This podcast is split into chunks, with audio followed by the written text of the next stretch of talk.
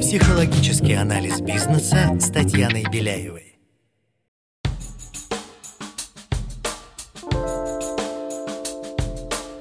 Всем привет! Меня зовут Татьяна Беляева. Этот подкаст о психологических аспектах ведения бизнеса, развития себя, команды и своего дела. Вы будете слышать мой голос один раз в неделю. Будут выпуски, где я рассказываю и разбираю психологические составляющие профессиональной деятельности, отвечаю на вопросы слушателей. И, конечно, будут выпуски, в которых участвуют интереснейшие гости, предприниматели, маркетологи, лидеры команд, творческие личности и профессионалы российского и международного уровня. Вместе мы ищем точки роста, мотивации и стратегии построения звездных команд и экологичных организаций. Бизнес всегда делают люди, а значит в нем так много психологии. Поехали!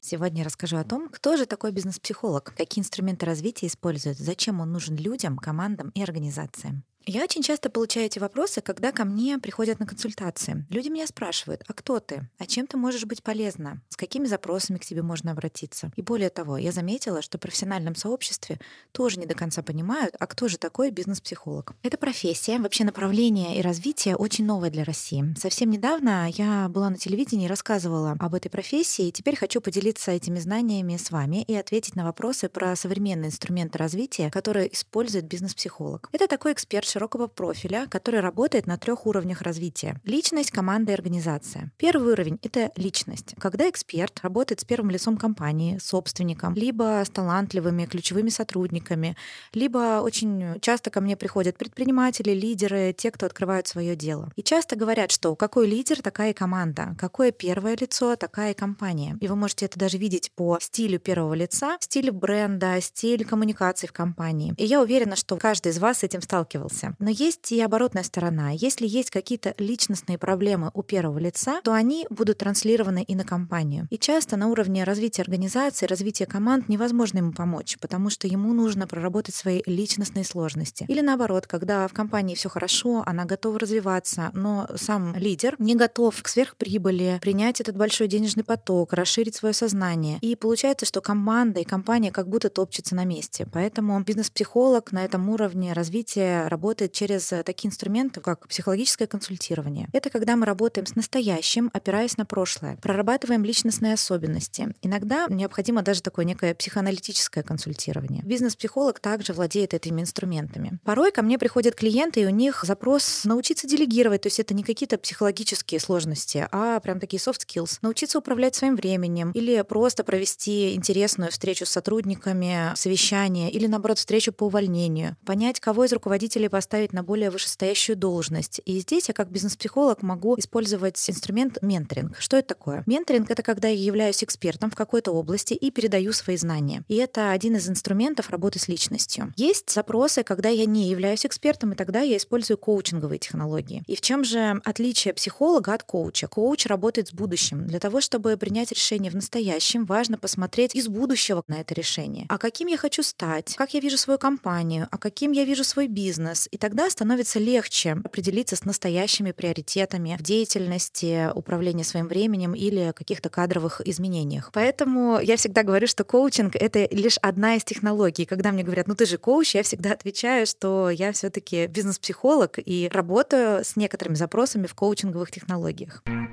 Психологический анализ бизнеса. А какие еще есть частые запросы в работе с личностью? Это раскрытие талантов человека, раскрытие сильных сторон. И про это у нас есть целый выпуск отдельный. Первый выпуск, эпизод подкаста про сильные стороны и технологию Гэллоп. Очень рекомендую его послушать. Потому что когда мы определяем сильные стороны человека, таланты, ему легче развивать свой бизнес, развивать свои отношения, выходить на коммуникации с клиентами. Поэтому очень важно осознавать свои сильные стороны и через это развиваться, это усиливать. И развитие происходит быстрее, экологичнее Послушайте обязательно выпуск про это. Психологический анализ бизнеса.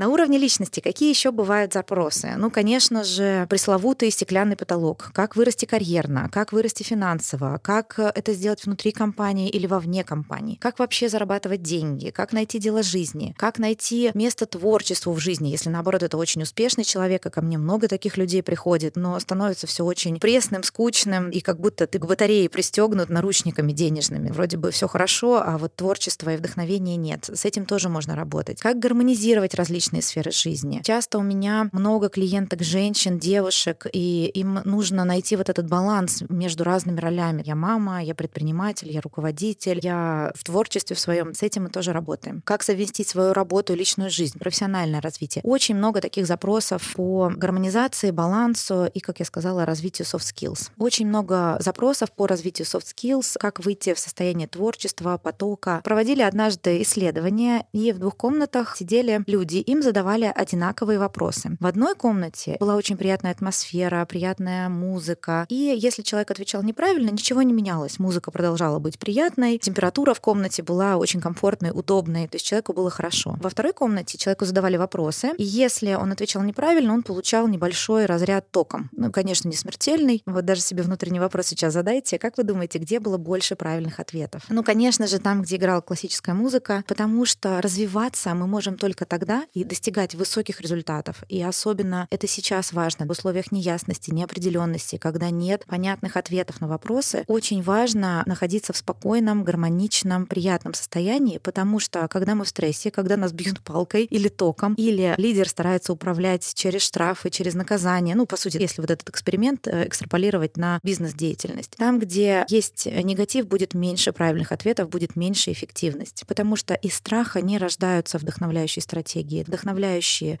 сильные, классные стратегии рождаются из э, изобилия, из комфорта. Психологический анализ бизнеса.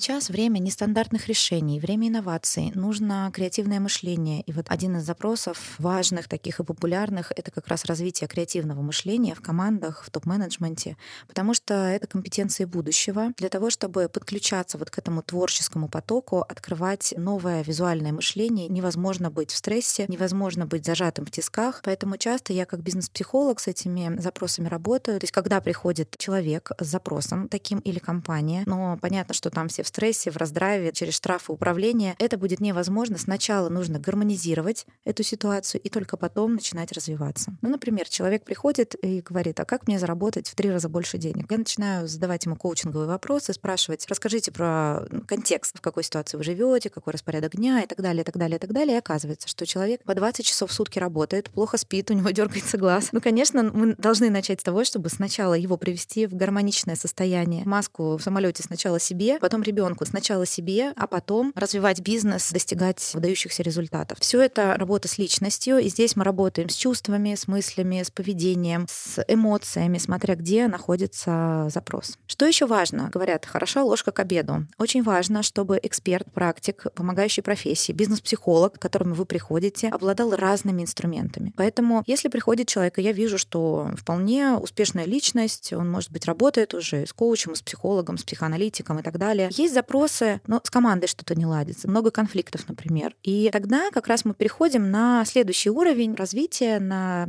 уровень команды. Что здесь? Какими инструментами я обладаю? вообще профессионал, бизнес-психолог. Например, бизнес-тренинги. И часто это путают, да? То есть, ага, значит, ты, наверное, бизнес-тренер, если ты тренинг ведешь. Нет, все таки я бизнес-психолог. Итак, в чем же разница? Тренер работает с группой, использует групповую динамику, он может чему-то обучить человека тому, что он умеет сам. Например, дать какую-то конкретную методологию методологию, как предоставить обратную связь, как поставить задачу, как делегировать, как проводить стратегический анализ и так далее. И вот он проводит тренинг. И, конечно, бизнес-тренинги, они хороши, они нужны, когда вам нужно команду обучить, и есть эксперт в этой области. А есть, например, формат групповой работы, это мастер-майнд-группа. Вот сейчас, когда очень много запросов новых, ситуация неясная, очень классный этот формат, и все больше я его использую в своей работе, я вижу, что коллеги его тоже используют много, и предприниматели любят этот формат. Формат. Тогда чем отличается мастер-майнд от бизнес-тренинга? Ведущий занимает роль модератора. Он знает, к чему хотят прийти участники. Его задача заключается в том, чтобы создавать атмосферу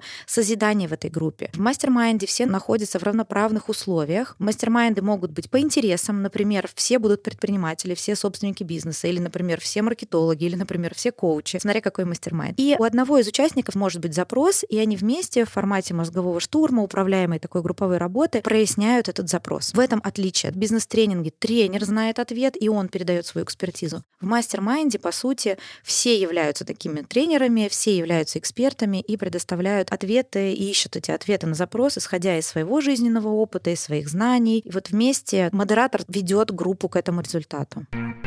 Психологический анализ бизнеса. Еще один популярный формат — это кейс-стадия. И часто их как раз вот совмещают мастер-майнд и кейс-стади, когда группа учится на кейсах участников. И вот если вы смотрите конференции или принимаете в них участие, часто спикеры рассказывают на примере своего кейса через сторителлинг. Люди приходят с конкретными запросами, уходят с такими конкретными ответами или вдохновляются похожими кейсами и берут для себя эти инструменты из того, как эксперт, практик или спикер проходил похожий путь. Итак, что же еще есть в чемоданчике бизнес-психолога на уровне работы с командой? Это инструменты фасилитации. И когда я только начинала около 7-8 лет назад проводить фасилитации, я работала тогда в банке и писала людям приглашение в календарь, фасилитация, ну, например, каналы привлечения клиентов. Ко мне подходили руководители, так и говорили, Тань, ну хватит материться, что мы там будем фасилитировать, это чем мы таким будем заниматься у тебя на встрече, прекрати. Но что это такое? Фасилитатор — это такой человек, который может организовать групповую работу. Я уверена, что многие из вас участвовали в подобных практиках, если это в офлайн формате, это флипчарты, маркеры, разные стикеры, много разной групповой групповой работы, в парах, тройках, малых группах, вы выполняете какие-то задания. Если это онлайн, digital фасилитация при помощи там, технологий Miro, малых залов, э, по сути, сейчас digital фасилитация тоже имеет место быть, и даже порой удобнее работать в онлайне, чем в офлайне. Это всего лишь подход, чтобы группа пришла к каким-то креативным идеям, для того, чтобы группа договорилась, синхронизировались разные мнения у разных людей. И у фасилитатора основная компетенция — это безоценочность. Он создает поле, закручивает его, где участники начинают светить ярче своими компетенциями. Часто фасилитатора сравнивают с дирижером. Дирижер не может играть на всех инструментах, на которых играет оркестр. Но без дирижера музыка не будет такой яркой, не будет такой синхронной. Поэтому роль фасилитатора вот очень важна. Психологический анализ бизнеса. Какая еще есть грань профессионального бизнес-психолога? Конечно, это спикерство, выступления на конференциях, в больших аудиториях, на большие залы, когда нужно команде передать экспертизу. То есть здесь я не выступаю как бизнес-тренер, потому что мы не тренируем навык здесь и сейчас. Я не выступаю как фасилитатор, потому что я не запрашиваю обратную связь, не организую групповую работу. Я выступаю как спикер на больших конференциях. Что еще есть на уровне работы с командой? Конечно, это медиация конфликтов. Когда, например, топ-менеджмент или собственники в бизнесе, они как лебедь, рак и щука, да, как в известной басне. Финансист про то, как нужно финансы сэкономить, маркетинг как бы больше потратить для привлечь аудиторию. У собственника есть свое мнение, у сейлс-команды свое, и как всем этим людям договориться. Тогда я выступаю как некий медиатор разрешения этих споров, делаю так, чтобы люди при помощи определенных технологий, конечно же, чтобы люди договорились о едином видении, потому что невозможно развивать компанию или бизнес, если нет согласованности в действиях, нет энергии, энергии, если много люди конфликтуют, не принимают разные точки зрения, не общаются между собой. Поэтому мало того, чтобы они просто уступили друг другу или перестали ругаться, важно, чтобы была эффективность в команде, и, конечно, в этом может э, помочь бизнес-психолог. С какими запросами еще ко мне обращаются команды? Конечно, это тема мотивации, тема создания звездной команды, особенно в IT-индустрии часто такие запросы сейчас. Как сделать так, чтобы люди замотивированно, долго, эффективно работали на таком перегретом рынке, где не хватает экспертов и IT-специалистов. Поэтому поиск поиск баланса системы материальной и нематериальной мотивации, усиление командного эффекта. Основная задача, чтобы люди усиливали друг друга своими компетенциями. Не так давно я писала пост о том, как управлять звездной командой. И там один из э, критериев — я хочу работать с такими же сильными и даже более сильными людьми, чем я сам, говорят э, люди звезды. Я хочу работать в команде и понимать, что она меня развивает, когда друг об друга, плечом к плечу, развиваясь от такого же сильного, яркого человека. И вот это очень важный мотиватор. Не деньги, не должности. Вот это важно. И очень часто ко мне обращаются с такими запросами, и в обратной связи говорят, что нам было важно побыть в этом поле зажигательном, позитивном, поддерживающем на уровне команды, чтобы они встречались. То есть при работе с командами я как бизнес-психолог использую разные технологии. Это бизнес-тренинги, фасилитация, модерация, медиация, спикерство. Что еще важно? Работая на разных уровнях, личность команды организации — это диагностика. Потому что когда приходит клиент, у него есть определенная проблема. Очень маленький процент людей, команд или организаций может обозначить сам.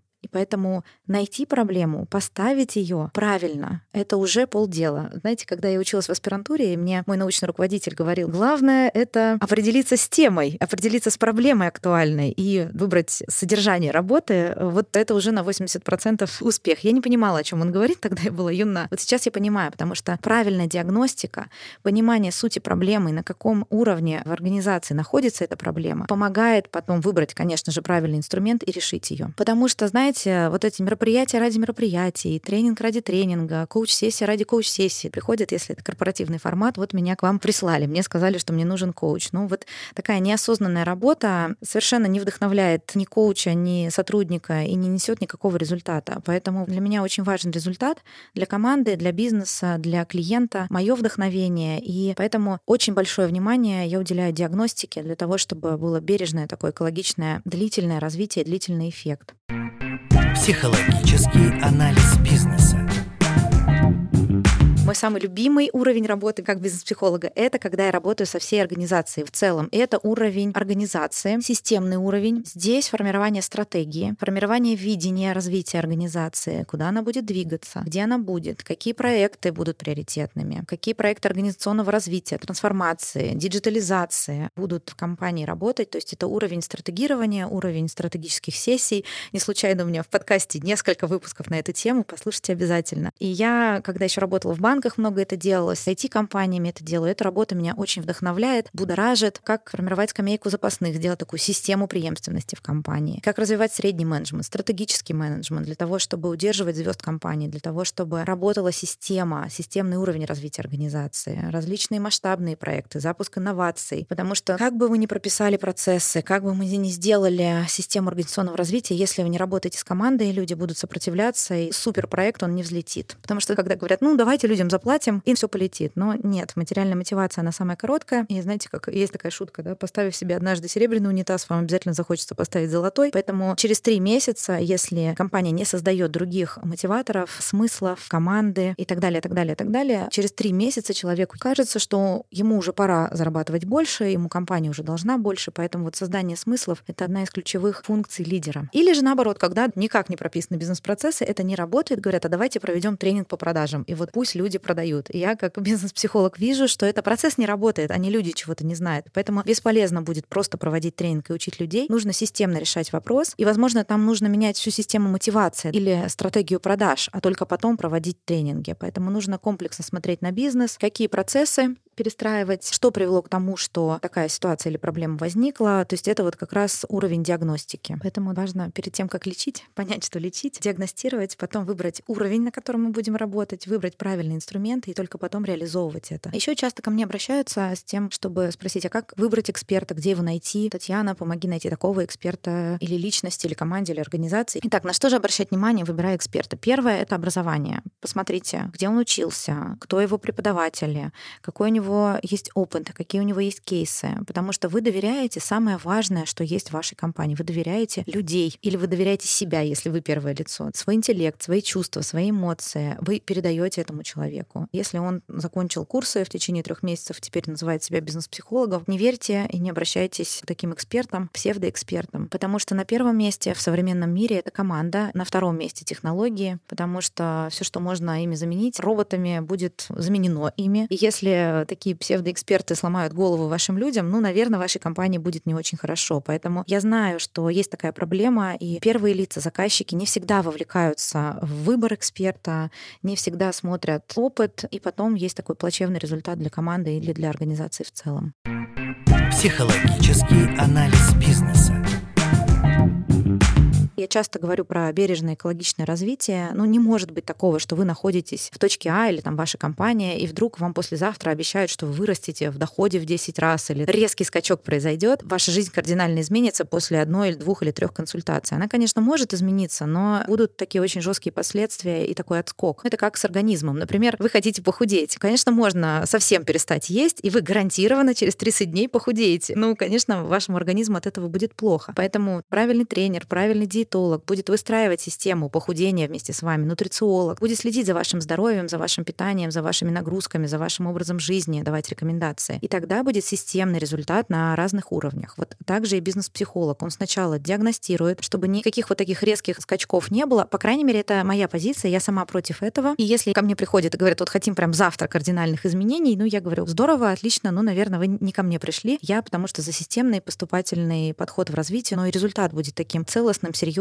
и долгосрочным. На что еще обратить внимание, когда вы выбираете себе эксперта, к кому вы обращаетесь? Это конфиденциальность, чтобы эксперт сохранял ее. Вот с одной стороны есть открытость, век интернета, должно быть много отзывов, много кейсов, много выступлений. Но когда я прихожу на конференцию, вижу, что выступает эксперт и рассказывает о достаточно таких глубинных, тонких, конфиденциальных моментов, и, в общем-то, половина зала понимает, о ком идет речь или о какой компании идет речь, мне становится очень грустно, печально, потому что это нарушение профессиональной этики. Для того, чтобы был качественный, серьезный результат, в психологии есть такое понятие рапорт.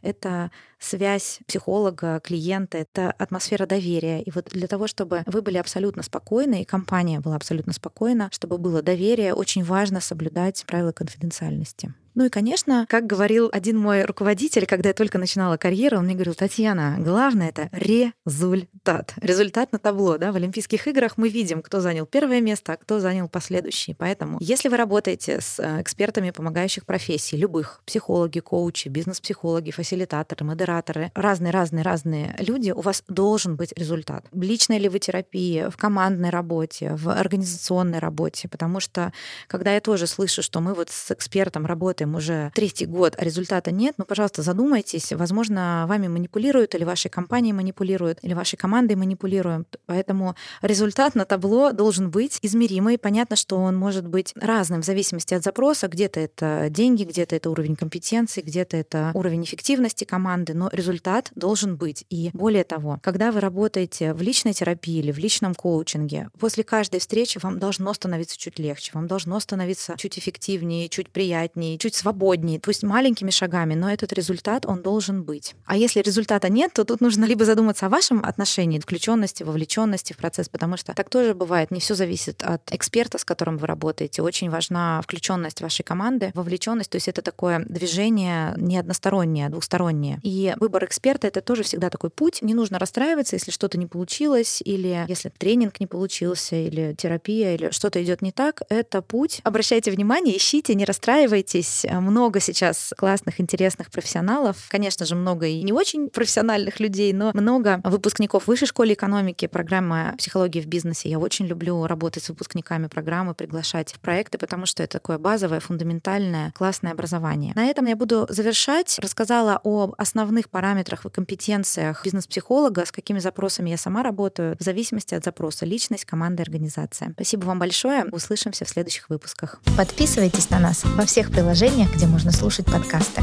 Ставьте сердечко в Яндекс Музыке и Apple подкастах. Пишите ваши вопросы, буду рада ответить на них. Это был подкаст «Психологический анализ бизнеса». До скорых встреч!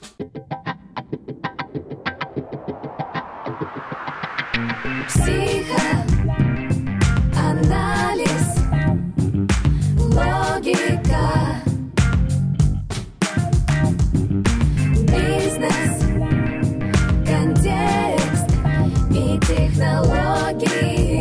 Психологический анализ бизнеса с Татьяной Беляевой.